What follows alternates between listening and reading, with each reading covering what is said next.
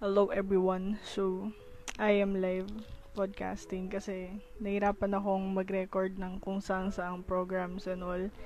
I tried om- Omelette, Omelette Arcade and shit, like all the streaming available out there. And yeah, right now I'm just waiting for my guest. At nanonood ngayon si Lily. Hi, iba na. Diyan din si Addison. So, basically, the topic for today is course or university. I'm just going to like have some other perspective and insights regarding sa mga sa mga ibang chikitings na freshies ngayon or before pang ano before pa mag-start. So, ayan, let's welcome our guest. You introduce yourself before we start. Hi, um, well, I guess nabatak lang ako dito, but,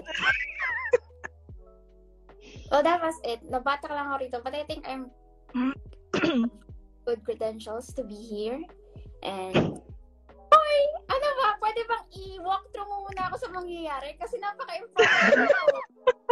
Yeah. So, ang mangyayari kasi, I'm just going to ask you, or like tayong dalawa, some questions na napakabiglaan lang din. Kasi naisip ko lang habang naliligo ko kanina umaga, like, what college-related topic should I open up with my new episode na pinangako ko dun sa filler episode ko. So, naisip ko, what if course or university, nagets mo na ba yung ano, yung chinat ko sa'yo sa IG kanina?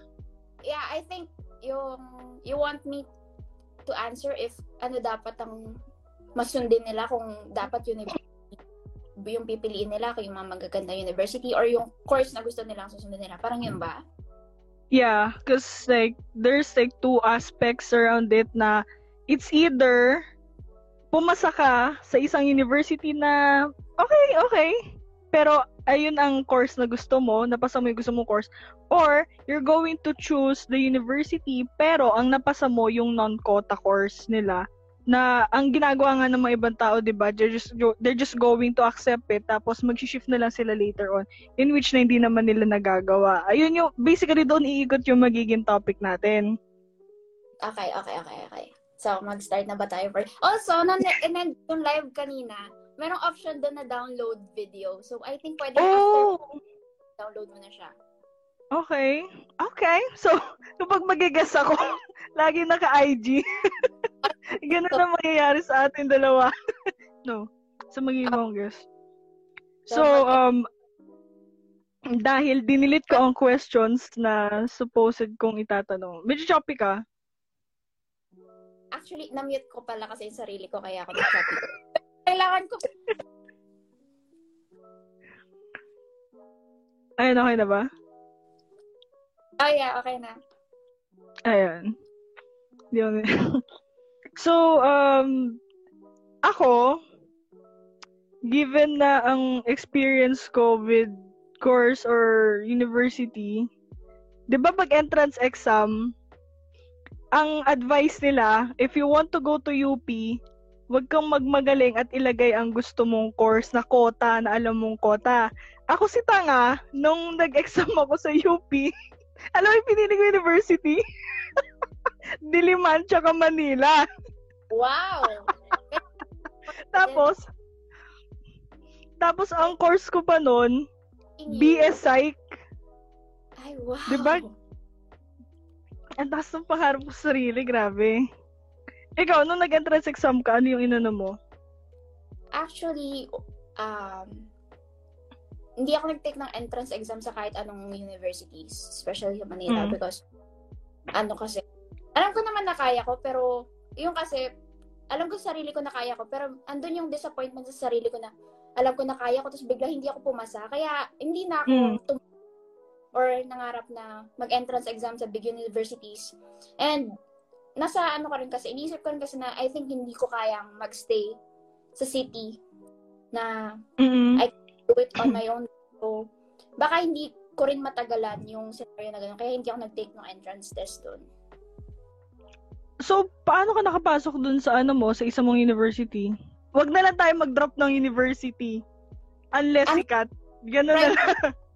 So, you just have to Mm. pay to get in. And it's not a bad university. Actually, they're really good. Okay. Yeah. Kilala nga yun actually. Legit ba? Walang entrance exam doon? Wala akong naalala nung nag-entrance ako. ano, nung nandun ako kasi, nag-walk-in lang ako, tapos nag-sign up ako ng name ko, and then, they will give you a chance to take the scholarship test, and nagsabi ako, Mm. sabi, you got the scholarship. Sabi ah, so, okay Wow, na. thank you. It's not that hard to get in, actually. Mm. You, so, yun lang. Ang downside sa mga ganong type ng university, you have to pay. Unlike yung mga sinasabi mong universities na it's free, it's good, hard to get in Mm. because free and it's good. Yeah. Sa bagay, ang hirap nga lang kapag university, pag mga private university, parang aasa ka na magiging quality education talaga kasi binabayaran mo eh. Unlike kapag mga state university, ayun, given na talaga na libre siya. Ang problem lang talaga kapag walang script, hindi ko na alam yung flow. I mean, not all state universities. I think nakabase din yung state university sa management ng school na yon.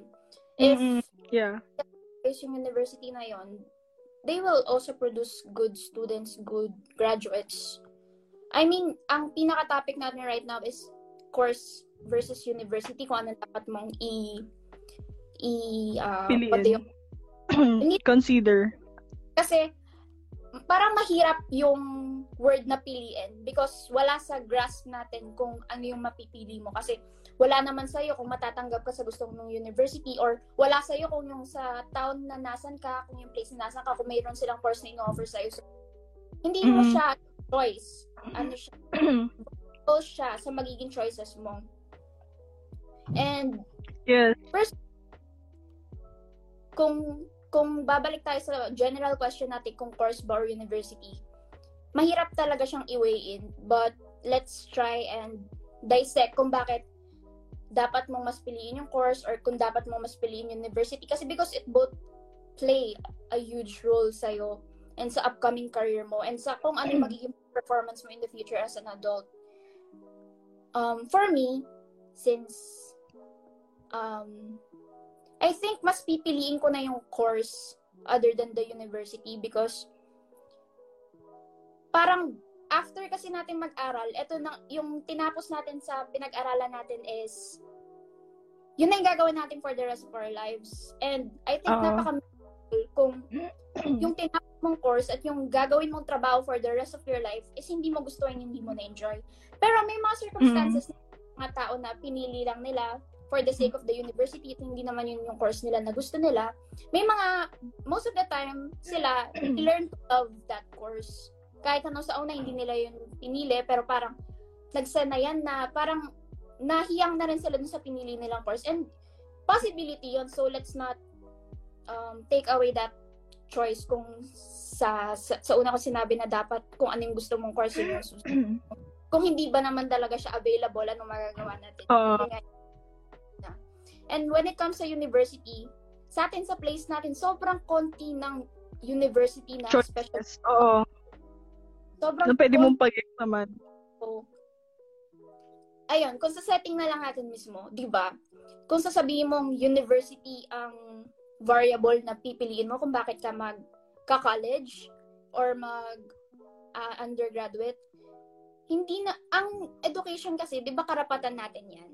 Pero sa, ngayon kasi parang privilege ang makapag-aral ng kolehiyo kasi first of all, hindi lahat ng, hindi sa lahat merong available na hindi naman sa hindi available, parang sobrang liit ng chance na makapasok ka sa university, especially kung yung nasa province ka and sobrang dami nyo, tapos lahat kayo gustong pumasok dun sa tanging school na nag-o-offer ng chance makapag-aral ka. So, it's really hard na yung karapatan nagiging, nagiging pribilehiyo na lang. And when it comes to university kasi, kung ang pagpili mo ng kung ang pagpasok mo sa college ay based sa university na gusto mong pasukan, malaki din yung role ng university sa mga na mga nagse-seminar sa amin, sa mga nagtotalk, lagi nila sinasabi na kapag daw tinignan yung resume, kapag hindi kilala yung school, parang ini-skip, ini-skip nila. Tapos,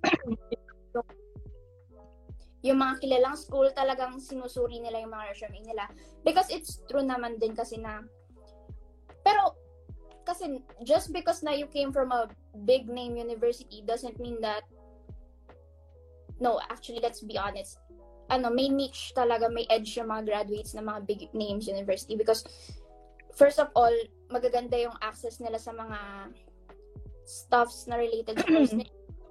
And maganda yung tool. There's connections. Hmm? 'Di ba? May mga connections. Yeah. Hmm. Uh, there was this particular issue back then sa Twitter. Hindi ko alam kung naano mo yon, naabutan mo yon.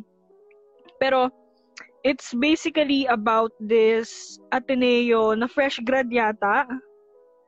Oh, yes. Feel ko parang, parang fresh grad siya. Tapos, ino-offeran siya ng 60 yata. Tama ba? 60k na starting? Tama ba ako? Or mali?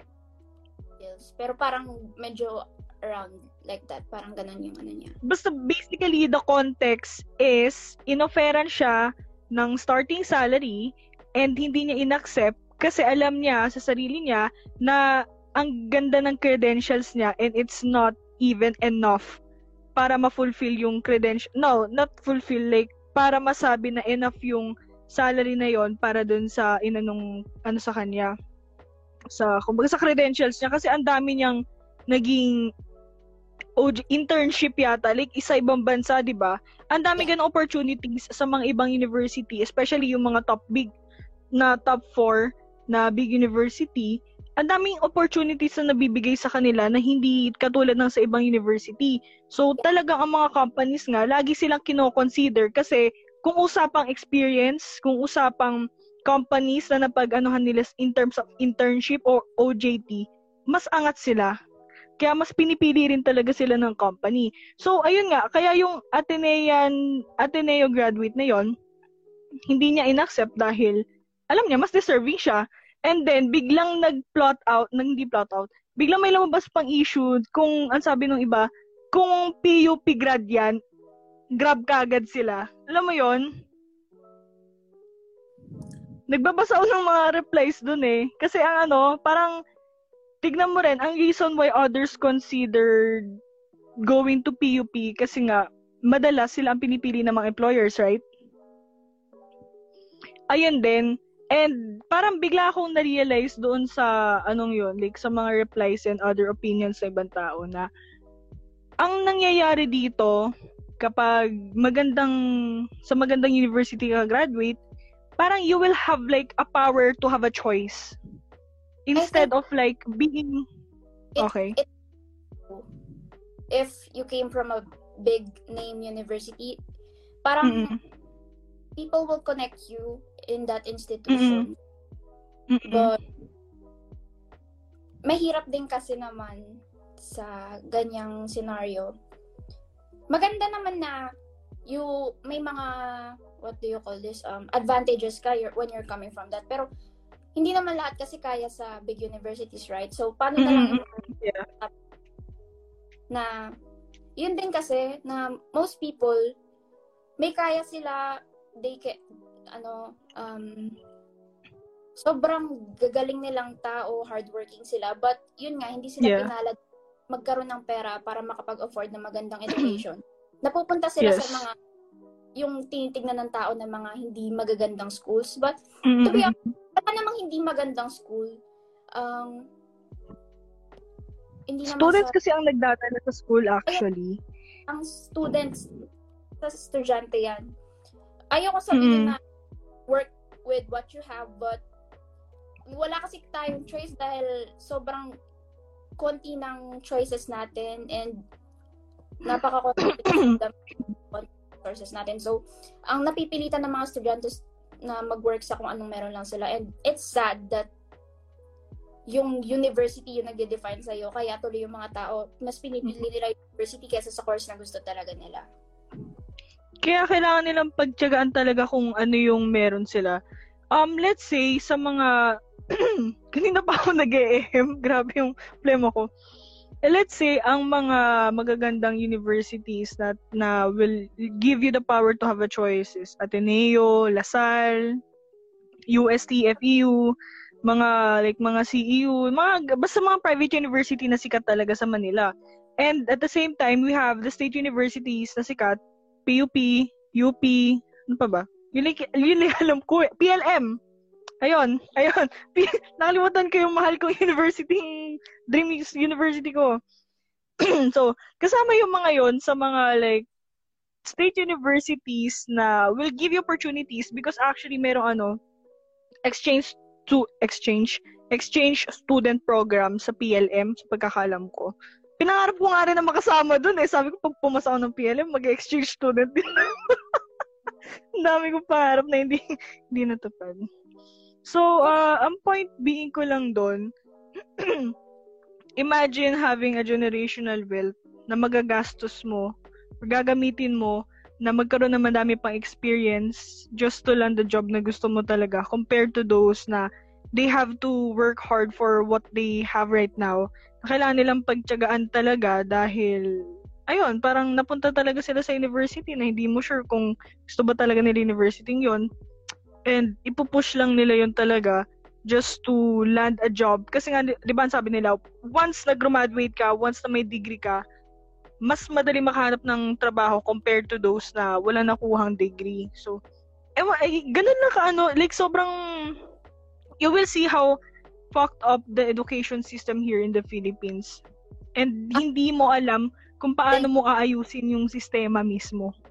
Yeah, other than that, ang hirap din kasing mag-aral at mamili ng course at pumasok sa kung anong gusto mong university. Especially environment mo is pressured ka. Minsan, mm-hmm. tanungin mo yung estudyante, bakit yan yung pinili mong course? Bakit yan ka sa school na yan? Sasabihin nila, for my family, uh, pag-graduate ko magkakaroon course. Mostly yes. kasi rin, nag-aaral tayo, pursige tayo para maiyak yung sarili natin tsaka yung pamilya natin sa hirap. So, hindi ba dapat nag oh, oh yeah, dapat dapat nga ganun. But I wish na hindi kasi may mga course, may mga jobs na they have larger salaries kumpara sa Mm-mm. And yun yung nagiging factor kung bakit namimili yung estudyante ng course. Especially kung ang mindset niya, kailangan ko makatapos para mabuhay ko yung pamilya ko. So, Di ba practicality? Ganon? Oo na-invalidate yung kung ano talaga yung gusto nilang gawin sa buhay nila for the rest of their life just to be a good daughter or a good son para mak-give yes. stable. So, ganun na lang ba yung gagawin natin? Keep on surviving? When do we start Uh-oh. to live? So, ang hirap din kasi. Kaya nga ano, so, 'di ba, when I told you na kanina dun sa previous IG live natin, I told you na I ask for some opinions. Actually, chinat ko si Chang. I ask about her opinion kung bakit niya pinili ang university namin compared dun sa supposed na napasan yung magandang university. And 'di ba lahat ang reason niya talaga is because hindi yun yung course na gusto niya. Gusto niya yung course yung nandito nga sa university namin, 'di ba? Natin, natin pala, sorry. so, dahil hindi pa rin siya nagre-reply hanggang ngayon, I just asked another friend of mine na nag-aaral ngayon sa UP, but hindi niya gusto ang course na kinukuha niya. So, ito yung sinabi niya, wait. Ay, wait. Uh, sabi niya o sa akin, no, nakakawalang gana kapag nakita mong walang kapupuntahan yung ginagawa mo kasi hindi naman ito yung pinapangarap mong gawin. Alam ko kasi ABM student siya na, ayun, pumasa sa UP dahil kinuha niya is yung Bachelor of Arts. Alam ko AB Psych ang meron sa UP Clark eh. So, yun ang kinuha niya. Siyempre, grinab niya na. I mean, who wouldn't grab UP, right? Ngayon, ang ano niya, ang masasabi niya, sinong hindi, sinong hindi hindi sa UP, free tuition. Kaso iba pa rin kapag bet mo yung course yung ginagawa mo. Ayun nga, kasi nasa psych siya ngayon eh. Tapos, imagine ABM ang course niya. Wala siyang kamalay-malay and alam mo naman may mga specialized subjects sa HUMS, may specialized subjects din sa ABM. So, ang sinabi ko na lang sa kanya sa chat, ang nag-iisang advantage mo yung psychological statistic. yun lang kasi yung halos math namin eh. Tapos magiging maganda rin kapag solving sa research. Mm-mm. Ano yan? Ang hirap kung nagtatrabaho ka na tapos hindi mo na-enjoy yung gawa, yung ginagawa mo. tapos especially kung yung ganyan na may mga patients ka, parang mahirap kung hindi mo gusto yung ginagawa mo. Hindi mm-hmm. naman sa hindi wag nating ialis sa possibility na baka mamaya maka-endanger ka pa ng ibang tao sa profession mo. Mm-hmm. Kasi to be professional, 'di ba? But may mga times ah. na nababurnout ka sa ginagawa mo dahil hindi mo gusto. Baka mm, yeah. Yung trabaho mo pag ganun, 'di ba? Before tayo ma-super out of the topic, let's try to lay out the things na like mga factors bakit people should consider their course, the course that they want versus the reason why hindi nila pinili ang course at pinili nila ang university. So, for me, the reason why you should make pili of your course first dahil magiging choice mo talaga yan. Like, at least kapag hindi mo na gusto yung ginagawa mo, ang masasabi mo sa sarili mo na, pinili ko to eh. Alam mo yon Like, ginusto ko to. Compared to when you didn't choose the course that you want, lagi mong sisisihin ang parents mo. Sisisihin mo yung peers mo na like, may mga iba kasi na parang namili lang ng course dahil nandun yung mga kaibigan nila para magkakasama sila. Ang hirap lang ganun, parang wala kang sariling ano, like choice talaga na pinili mo yun just because of other people and not because of yourself. And another one the reason why you should choose the course that you want is after you graduate, you get to do the job that you actually want. Pwede ka maghanap ng mga trabaho na pasok dun sa course mo, at least ginagawa mo yung gusto mo and despite of despite of how hard studying the course that you want, at least na-enjoy mo. Alam mo yun, para kasi, di ba, before we graduate sa senior ay sa high school, mabibigyan ka pa ng choice kung anong strand gugustuhin mo. So, sa strand pa lang, malalaman mo na yung mga selected na choices mo na courses. For example, kapag nag-enter ka ng UMS, pasok ang psychology, arts and communications courses, pag sa STEM, mga pre-med, mga math majors, basta you get the concept, high school pa lang, doon malalaman mo na kaagad kung ano yung gusto mo talagang course. NCAE, tama ba? NKAI? Yeah. Oh, na, nasa isip ko yung NCAA eh. yung parang sports something something. NCAA pa lang, dapat i-consider mo na yun kung ano ilalabas. That's why, dapat hindi ka pwedeng graduate ng high school na hindi mo sure kung ano yung course na gusto mo. Kasi delikado kapag nag-college. Hindi ka pwedeng, oh my God, hindi ko pa talaga first choice tong course na to eh. Pero let's see po kung what will happen. Natatanga ako pag ganyan. Tapos psychology pa sila. They're making my course na para bang option lang lagi. Alam mo yon nakaka... Hirap kaya ng course nyo. Ewan ko bakit sinasabi, bakit nila ina-attach yung word na lang sa course nyo when it's... Oo. Anyway, sa part na... Oo. Bakit natin dapat piliin yung course? from personal experience, dapat mo piliin yung kung anong gusto mong course. Kasi kung pinili mo yung course na hindi mo gusto, na pre-measure lang sa'yo, na sa tingin mo, dito ka kikita ng marami, it will take a toll on you physically and emotionally. Mm-hmm. Um, example, my personal experience. Yung mga courses na tinake ko before, actually, dalawang, dalawang beses na ako nag-drop sa university because hindi ko gusto yung course na pinili ko. and mm-hmm ang reason for that is more on family. Yun yung gusto ng family ko for me. Hindi ko gusto mm-hmm. yon.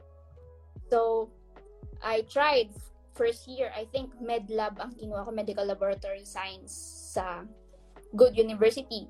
Think think about it, I'm taking um health allied course sa private university. Mm-hmm. People will see she should be happy. Nakakapag-aral siya, tapos in the future, makakatulong siya sa iba, tapos napakaganda ng university na pinasukan niya. But look at her, she's not attending her classes, she's crying in her room mm-hmm. all day. Ganun talaga yon Hindi niyo maintindihan yung bigat ng experience na araw-araw kang papasok, tapos i-force mo yung sarili mo na matutunan na lahat ng to when in fact, ayaw mo naman yung mga naririnig mo, yung mga natututunan mo. Napupuno ko lang ng napupuno ng mga bagay na hindi naman talaga ikaw. So, mm-hmm. yeah, yeah. That's why course picking the course that you want is essential because it won't drain you, it will help you grow. Kasi Yes. kapag, kapag hindi mo gusto, parang araw-araw gigising ka ng busangot na parang binagsakan ka Mm. naman. Sabi mo, eto na naman po tayo. Tapos parang ayoko na suko. Pero kapag naman yung course na gusto mo and legit na interested ka sa natututunan mo na gusto mo, eto talaga yung gusto mong gawin, gigising ka na excited. Uy, may bago akong matututunan, may bago akong ma-apply sa sarili ko para mag-grow ako. Ito talaga yung gusto ko. Sana sa future, maganda yung mga gawa ko. Unlike na yun nga, yung kapag napilitan ka lang, you just have to survive for four years. Tapos maging alila ka sa pinili mong course habang buhay. If maging stable ka, i-pursue mo yung nagusto mo later on, pero mahirap din. So, that's why you should, Totoo. for your Tapos, ang pa dito, sorry, sorry, nagiging topic, ano yun? own, for your own mental benefit. Sorry, sorry. Okay, go. And also, the reason why, ayun nga, sobrang bias natin sa piliin mo ang course mo. But, ano kasi, at least, kapag graduate ka, you're not like, kapag ano yun nga, naging burned out ka, tapos, naging unstable ang mental health mo, you don't always go, you will always go like, isisisi mo lagi sa parents mo, and your parents are like, isisisi mo pa sa amin, pinag-aral ka na nga namin. Alam mo yun? Yeah. hindi mo iwasan ang sumbang na ganyan eh, na pinag-aral ka na nga namin, course lang ang hindi mo gusto, gaganyan mo pa kami and all. Ayun talaga, pero to be honest, hindi naman sa sobrang bias namin na dapat yung piliin ng course nyo. But there are like other factors why you should consider university. Ito ha, ang reason ko, it's not about like, tulad nga na sinasabi ko kanina na, wag mong piliin ng university just because it's the university that you want but you're going to take a course na hindi mo gusto, there are some other factors where you should reconsider other universities na pwede mo makuha ang course na gusto mo. But like without shifting, ako kasi right now, I I'm actually regretting why I chose my university. Same. Na I don't have any I don't have any uh choices. Kasi sa iba na waitlist, na waiting list lang ako. And I don't want to work my papers with and also my parents they don't want me to continue going to ano to Manila. They just wanted me to be in ano, talaga in Balanga like really near here. So the reason why I am regretting now kasi the quality education talagang depending depende sa amin na kung wala kang pag-aaralan wala kang matututunan bahala ka sa buhay mo professors lang kami dito sobrang bilang sa daliri ng isang kamay ko kung sino yung matitino at competent na professors. And the others are pretentious na magaling. Al- alam mo yon like, okay, you're smart, you're good, but, I mean, you're good at talking about yourself, but you're not enough to teach about the subject. You're just all about being narcissistic and shit. Nakakasawa. And, Bakit yung Ano yun? text nila na sa subject ko maraming bumabagsak? Na parang, flex ba yon Hindi ba yung sabihin? Yeah, exactly. At saka yung mga Oo. flex, kahit hindi kayo makinig, kahit hindi kayo mag-aral, kami sumasahod kayo, ano mangyayari sa inyo. I think that discourages the students and other than, Mm. kung, kung iti- tinake mo yung time na i-rant na nasa students yung talagang willpower para mag umangat sila, why not use that energy to also improve kung paano mo i-teach yung student para makinig din sila sa iyo at para lahat natututo. Hindi yung hindi naman actually marami medyo sa experience ko mas medyo maraming prof ang medyo uplifting naman and magagaling. Pero when I hear Yeah. about my friends, yung mga terror prof nila, talagang nakakaawa din. di ba, no, elementary tayo, um, sino yung teacher niyo sa TLE? Or si Ma'am hindi A ba? ko- Wala na akong kilala. Eto si Swiga. Oh! Siya! Oh my God! You know what? Papasok kami sa room, sasabihin niya, okay, kahit hindi ako magturo, sasahod ako. So, bahala kayo kung anong gusto nyong gawin. And then, we have another TLE teacher nung grade 4 na yata, grade 5. Talagang all out siya magturo. Like, may matututunan ka. Natuto talaga ako paano magtanim ng mani. Like, bro. Well, kami, I mean, kayo mga sped, hindi ba? Nagluto kami. Oh, well. Ay, so, kita ayun ang difference sa sped at section 1. okay, I see you. kayo nagluto, kami nagtanim. Parang. So, sorry. Ayun, so, sige, start wala na lutuan doon. sa, sa canteen. And also, we brought our own stove and gas. Wow, And, may special access kayo sa canteen. O, diba? Yan yung, yan yung isang mga perks ng uni- kung university ip- ipipick mo. Yan, may mga accessibility, yun nga. Pero yun nga, let's go back to bakit kailangan have to also choose the university. Yun nga, based lang, ito elementary pa lang tayo, tignan mo yung hierarchy ng Oo. Ng sections. pili mo. Whether or not course na gusto mo yung nakuha mo, makakatanggap ka ng good education. And dapat, hindi lang yung, kapag yung choice mo university, hindi lang dapat big names. Dapat yung university na accessible sa iyo. Mm-mm. Kasi, Totoo. ayun din kasi ang, yung mahirap na katotohanan kapag nag-aaral ka, kung ano yung accessible, dapat yun na yung i-chase or i-grab mo kasi mahirap makipagsapalaran. ang mahirap pa, alam ko deep inside na if I were to graduate as a cum laude, manifesting, kung graduate man ako na cum laude, and kung may makatabi man ako na cum laude rin from other university, let's say PUP, mga good shit university, I'd say na I'm not competent enough. I mean, I can work on myself to be competent enough, but to talk about what the university built me as Mhm. their student, their alma alumnus, alumnus ba tama?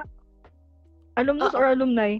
As their alumni or alumnus, feel ko hindi enough yun. Alam mo yun, like, let's say I didn't work on myself. Umasa lang ako sa kung ano yung ibibigay sa akin ng university, ayun lang. Tapos cum laude ako. Tapos tatabi ako sa mga ibang students na cum laude din from other good shit university. Ito ang level ko, ah, sobrang baba, tapos sila sobrang top-notch. Kabisado nila yung mga principles ng psychology talaga. Hasang-hasa sila sa mga theories. Kilala nila yung different theory ng mga theories na yon kung ano yung mga principles ng mga yon And ako sa isip ko, shit, I only know the shallow parts.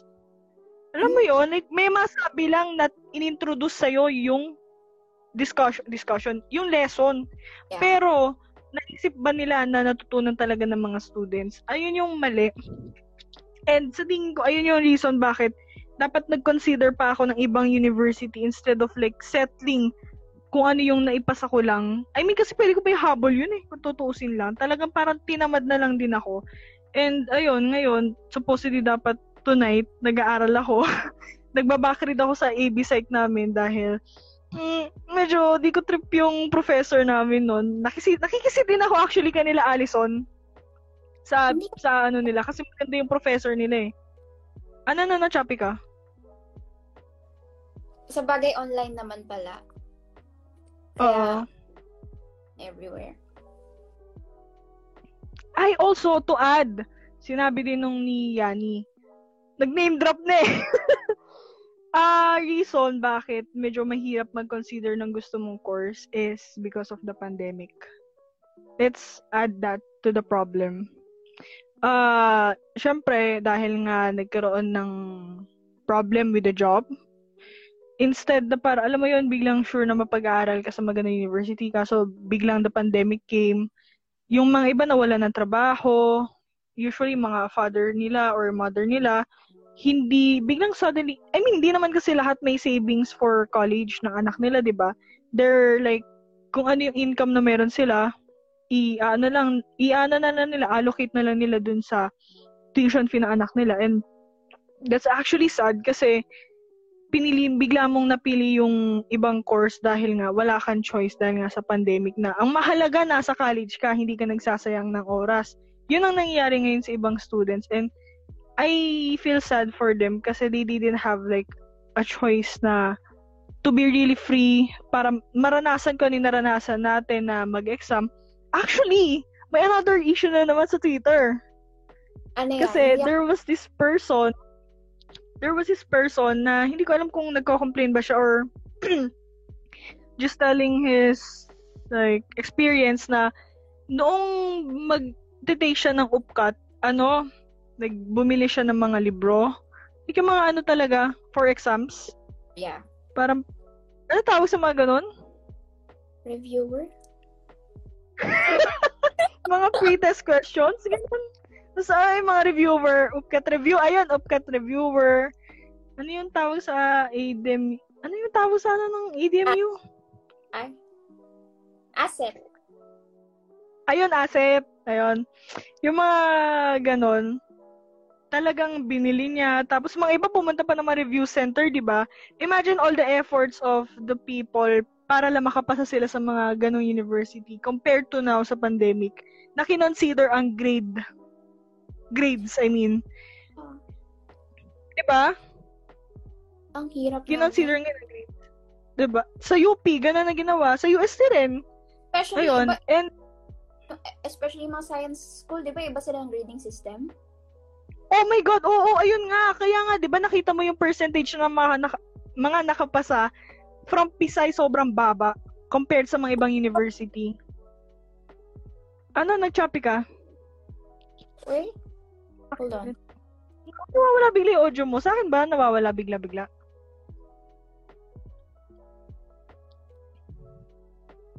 Wait lang daw po.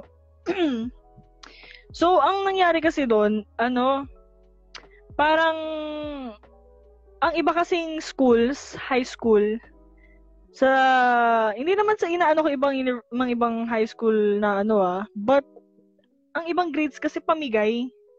Alam niyo yun, like, uh, hindi talaga, kahit hindi mag-effort ang student, kahit hindi rin mag-effort ang teacher, mataas ang binibigay nila. Sometimes, I, I actually know a s- uh, school na hinahayaan nila students nila ang gumawa ng grades sila. Like, literal na sila magsusulat na gusto nilang grades. Alam mo kung anong school yun?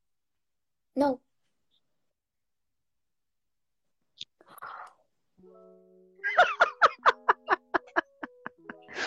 Legit!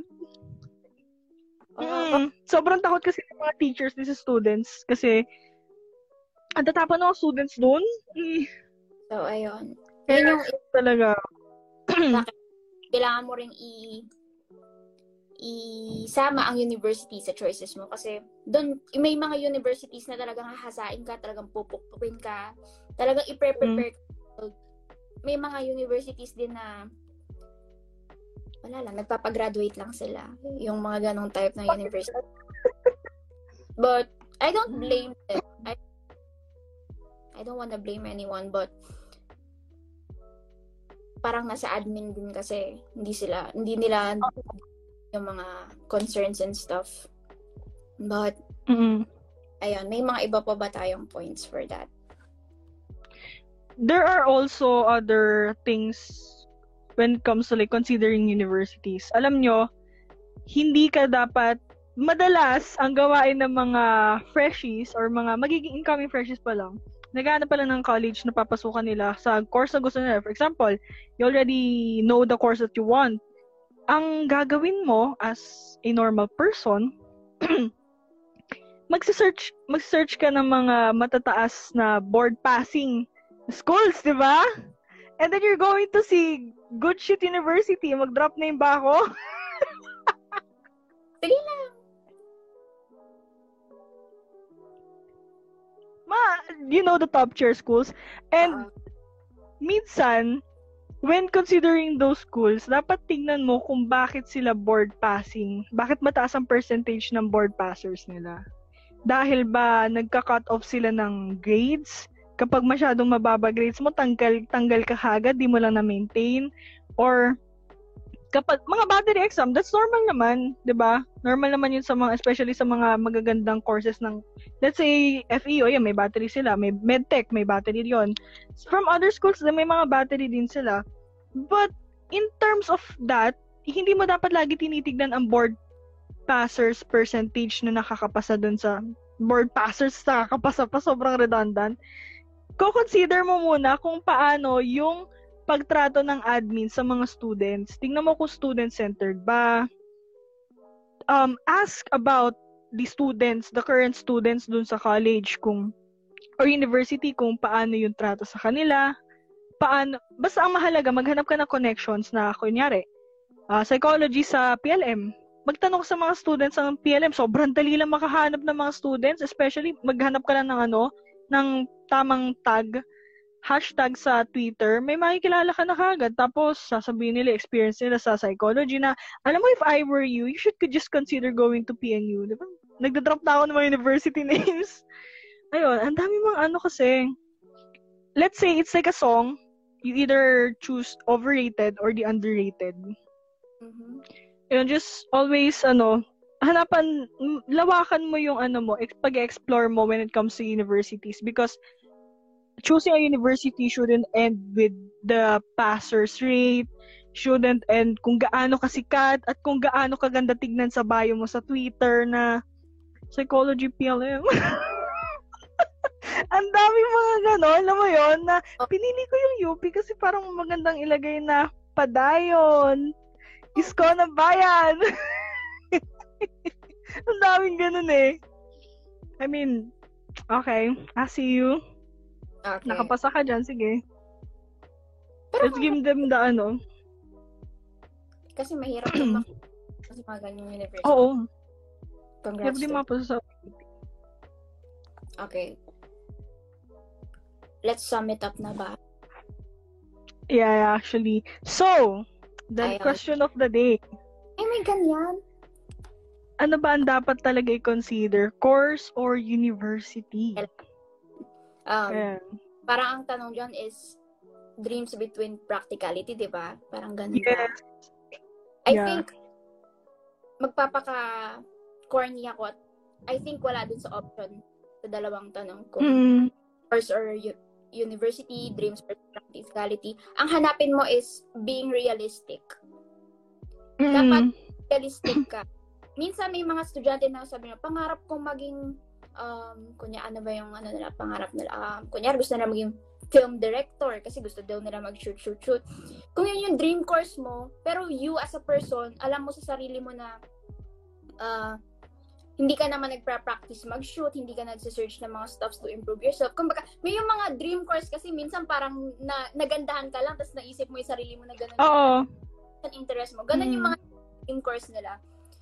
You have to make sure na you goal to achieve that dream. Kasi, what yes. if nag-give up ka sa practicality, you chase your dream, pero your dream, kasi we, we, people should be realistic na, na hindi lahat ng pangarap mo is para sa'yo. Kaya nga... Let's say achievable dapat. Oh, libreng achievable. marami kang pwedeng pangarapin, pero hindi lahat ng pangarap makukuha mo. So, when mm-hmm. if you chose to pick a course, dapat maging realistic ka na you will make something out of that dream. So, when it comes naman sa picking a university, be realistic na alam mong kayang kang ipag-provide, kaya mong mapasok, at kaya mong panindigan na mag-stay ka sa university na yon because it takes a lot of investment para makapasok yes. mag-attend university. So, yon if you're, if you'll ask me if you you should chase your dreams or go to your to a high-end university, I think you should uh, sit down first and be realistic. I-ask mo yung sarili mo kung san, ka, san sa tingin mo yung scenario na mas madali mong ma-achieve. Hindi naman sa sinasabi kong kung saan madali, dun kayo. Dun kayo sa kung saan mangyayari. May mga bagay na kaya mong gawin sa mahirap na paraan, pero makakadating ka dun. You can also choose mm-hmm. that. So, to answer the question if you should uh, choose course versus university, um, choose being realistic. And yung lahat ng mga pinagsasabi namin kanina, put that as a variable kung paano ma mo magiging yung dreams mo and plans magiging actions and um, mm-hmm. actually visualize mo na future it's that's my answer for your question of the day Miss Ma'am ikaw gusto ko yung sagot mo dun sa tanong mo na yun Ulitin mo yun dahil hindi ko narinig. Ay, oh my God. Um, so, I'm going to ask you, which would you choose, your course or your a university? So, simple answer, I would choose my course kasi it's so easy to go to get back in track if ever na mawala ang passion mo. Kasi you can just try to look at some inspirational videos. Char. It's so easy to go get to get back in track kasi you're going to ask your question. You're you're just going to ask yourself a question na bakit mo nga ba kinuha tong course na to?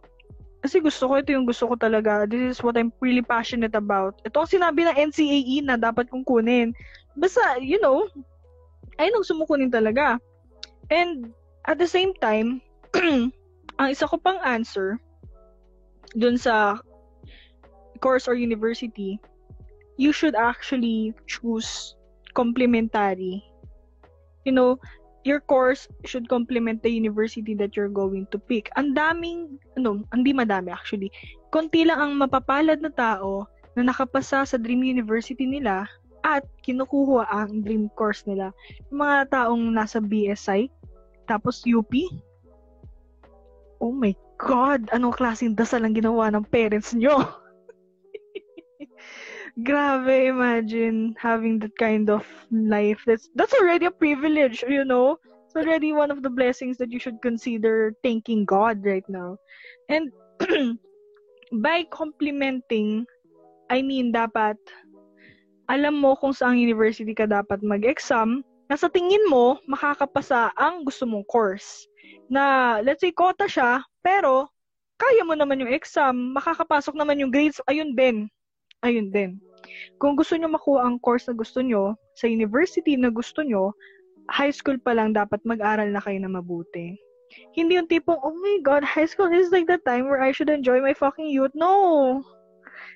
You can you can enjoy your youth while you're studying. Ako nga, nagsisisi ako na bakit hindi ako nag-aral na mabuti nung junior high school pa lang at bakit nung senior high school pa lang ako nag-aral. Ikaw nga, nag-aaral ka ng mabuti nung high school, kaya napaganda ako. My God, girl, kailan ako nag-aaral na maayos nung... Di ako, di ako nag-aaral actually nung ano, nung junior high school. Parang tamang ano lang ako. Pag dudungaw ano, ano, ano? third floor, kapag na, nung junior high tayo, pag dudungaw ako mula sa third floor, parang everyday nakikita kita, you're jumping around dun sa baba. Lagi ka Rachel, present. May puno sa baba. sobrang hyper eh, no? Lahat ng, basta alam ko, lahat ng katarantaduhan nagawa ko nung junior high school. And then, nung senior high school, that's when I had like, parang a calling. A calling? that's when I had like, this realization na, after this, I'm going to college. And I should start being serious na sa kung ano talaga yung dapat kong gawin, ano yung dapat inulit ko rin dapat kong gawin ma talagang gusto kong mangyari sa akin na if I don't get serious right now, dahil hindi ako yung isa sa mga pinalad na naturally matalino. Like, I need to study talaga something para maintindihan ko. Kabisote ako eh, sabi ni mama. Sabi ko rin sa sarili ko na kailangan ko kabisadoy ng isang bagay. Tapos, doon lang magpa-process yung utak ko para maintindihan. Like, I'm one of those people na hindi papasa ng exam unless nag-aral talaga na mabuti. And kahit na mag-aral ako ng mabuti, mas ma mas mataas pa rin ang score nung mas matalino, nung naturally smart sa akin. And it's fine with me kasi you need to hustle hard, pare. Hindi lahat ibibigay talaga sa'yo ng tao. You know, just, ayun lang. So, study hard habang high school ka pa lang especially kapag alam mo na kagad, like junior high school ka pa lang, alam mo na yung gusto mong course, mag-aaral kayo na mabuti kasi, ano yan? Kung ang factor nila is gusto nilang maabot yung dream school nila, dapat as early as high school, pinagbubutihan nyo na yung mm Oo. Kasi hindi yan bigla na parang biglang inasnap na parang anime na nandun ka na sa un- entrance exam ng gusto mong university na parang shit, di ako nag-aral. Tapos inastop biglang, oh my God, alam ko yung sagot. Hindi ganun yon hindi dapat realistic talaga na kung gusto mo nga ayun, mag-aaral ka talaga. And also, ano na ba? Feel ko parang nawala yung sasabihin ko. I'm sorry. Oh my God, nawala nga, nawala nga yung thoughts ko. Balik mo nga, ano yung sinabi mo noon una? Hindi ko, eh, ano man sinabi ko? Ano man sinasabi mo noon? Hindi, ang sabi mo, earliest high school, mag-aral na kayo. Ayun, ini-encourage mo yung viewers. Oh, go on. Ay, ayun! Kasi there's like this saying back then na nabasa ko somewhere. I think it's an article or maybe from a book na it's either you're going to choose to suffer for four years or cha- or suffer for the rest of your life. Meaning to say, it's either you will sacrifice your youth or your everything that you want to do while you're young sa pag-aaral like gagalingan mo talaga mag-aaral ka all kasi you can always have everything na you have a good social no you have a good social life you have a good grades you can balance everything. Hindi naman lahat kasi kaya yon mababurn out ang lahat if ever. So you will either suffer for four years or i-enjoy mo ang four years mo na yon na alam mo yun kasi mga iba 'di ba nasa nasa ibang school nasa ibang city so malayo sila sa parents nila. They're just going to enjoy their college life without thinking of their grades. Ayun. At the end Ano? of the ever chose na pinursu mo yung dream mo or nag-chose, eh, nag, nag, pinili mo yung mas renowned na university, at the end of the day, Mm. kung ka na at sa tingin mo, maling decision yung ginawa mo, you don't have to endure yung struggles mo na yon na everyday. Hindi naman Mm. lahat ng struggles dapat mong labanan. You can always Mm-mm. your decision, you can make a U-turn. O, sa tingin mo, sayang yung time na na-invest mo, but is time na mako-consume mo in the future na lagi ka namang ganyan na down at hindi mo gusto yung time na ini-spend mo. Hindi ba yun? Mm. Ang isipin nyo, kung sa tingin nyo, nagkamali kayo ng pinili at sa tingin na sasayang kayo sa oras na nagugol nyo, isipin nyo yung oras na masasayang nyo in the future doing what you don't like. Yeah. Yes, Follow yes. something that you wish na nag-back out kayo. So, don't be too hard on yourself if sa tingin nyo may second choices kayo. But, ayun din, when it comes to making new choices, dapat pag-isipan nyo din. Kasi mahirap naman na iba-iba-iba tayo, tapos paiba-iba na naman ang oras yung ma mako-consume natin. Hindi naman hanggang sa matapos tayo, paiba-iba tayo. Dapat before you exit the battle, mag-exit ka na talaga. You sh- you have before you exit some exit some place na ayaw mo na, make sure na yung pupuntahan mo, gusto mo magstay dun ha. So, there's that. Yes. And also, before we end, ah, re-remind ko lang na sana lahat ay registered voter. Na registered voter ka na ba? Of course. Buti. 18 ka na ba? 20 na. Oh, Joke dude. lang. Kailan ka nga ba? 21 ka ba or 20? 20 ako. Ah, we. Oo nga pala. Oo nga pala. Oh, mas matanda ka sana one month. Mas nauna ka mag... Yeah, mas nauna ako. Yeah, mas nauna ka nagbe-birthday.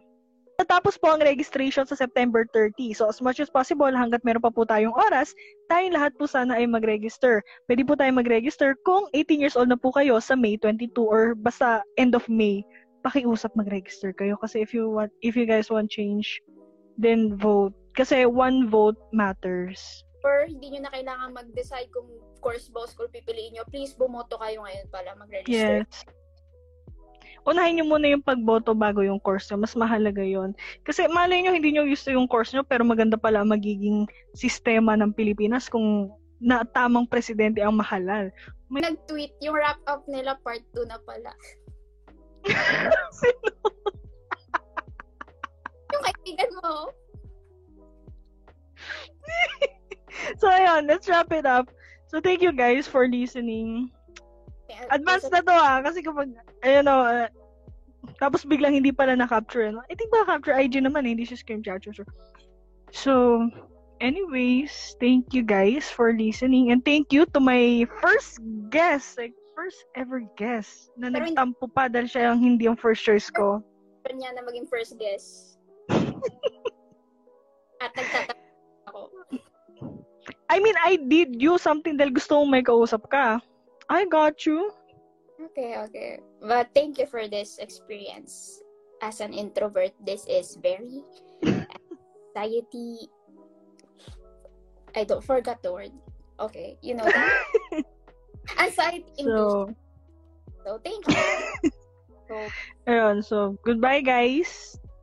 Ano yan, ano yan? Hindi ko marinig audio mo. Oh! Ano yan? Hindi ko marinig yung audio mo.